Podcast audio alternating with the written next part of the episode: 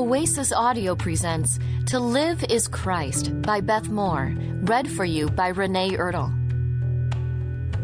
Preface To Live is Christ traces the life of the Apostle Paul from his presumed childhood to his death, centering on one man's amazing ministry.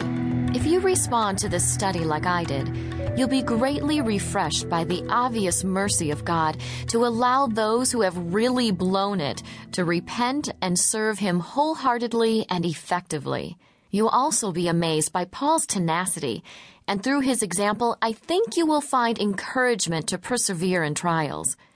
You will also become acquainted with Paul's humanity and perhaps realize he was not so unlike the rest of us proof God can greatly use any of us if we are fully available and readily cooperative. I was greatly affected by the study of Paul's life in many ways, but above all, I sense like never before a quickened awareness of the personal calling God has placed on my life. I feel a renewed sense of my purpose in God's plan. I am praying for you to have the same response you are a Christian in this present generation for a very good reason. Your life has purpose.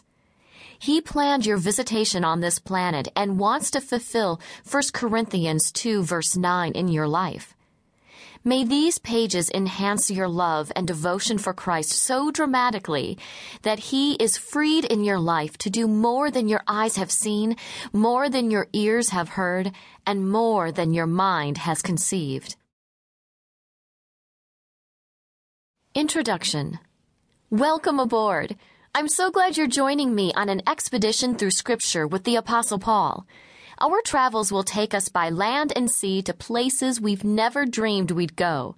I hope you'll soon agree that the Apostle Paul was a remarkable man.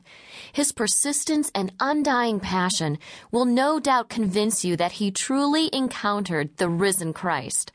Decades after Jesus interrupted Paul's plans, the apostles' account of the event remained consistent.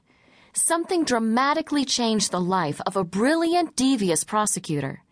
I pray that the same someone will also interpret our lives with his glorious presence as we take this journey together. I've been a fan of the Apostle Paul for years in my estimation, his writings embody a passion for Christ that is unparalleled in the New Testament. I have accepted many of his words as a personal challenge. I want to know Christ has become my plea. To live is Christ and to die is gain has become my hope.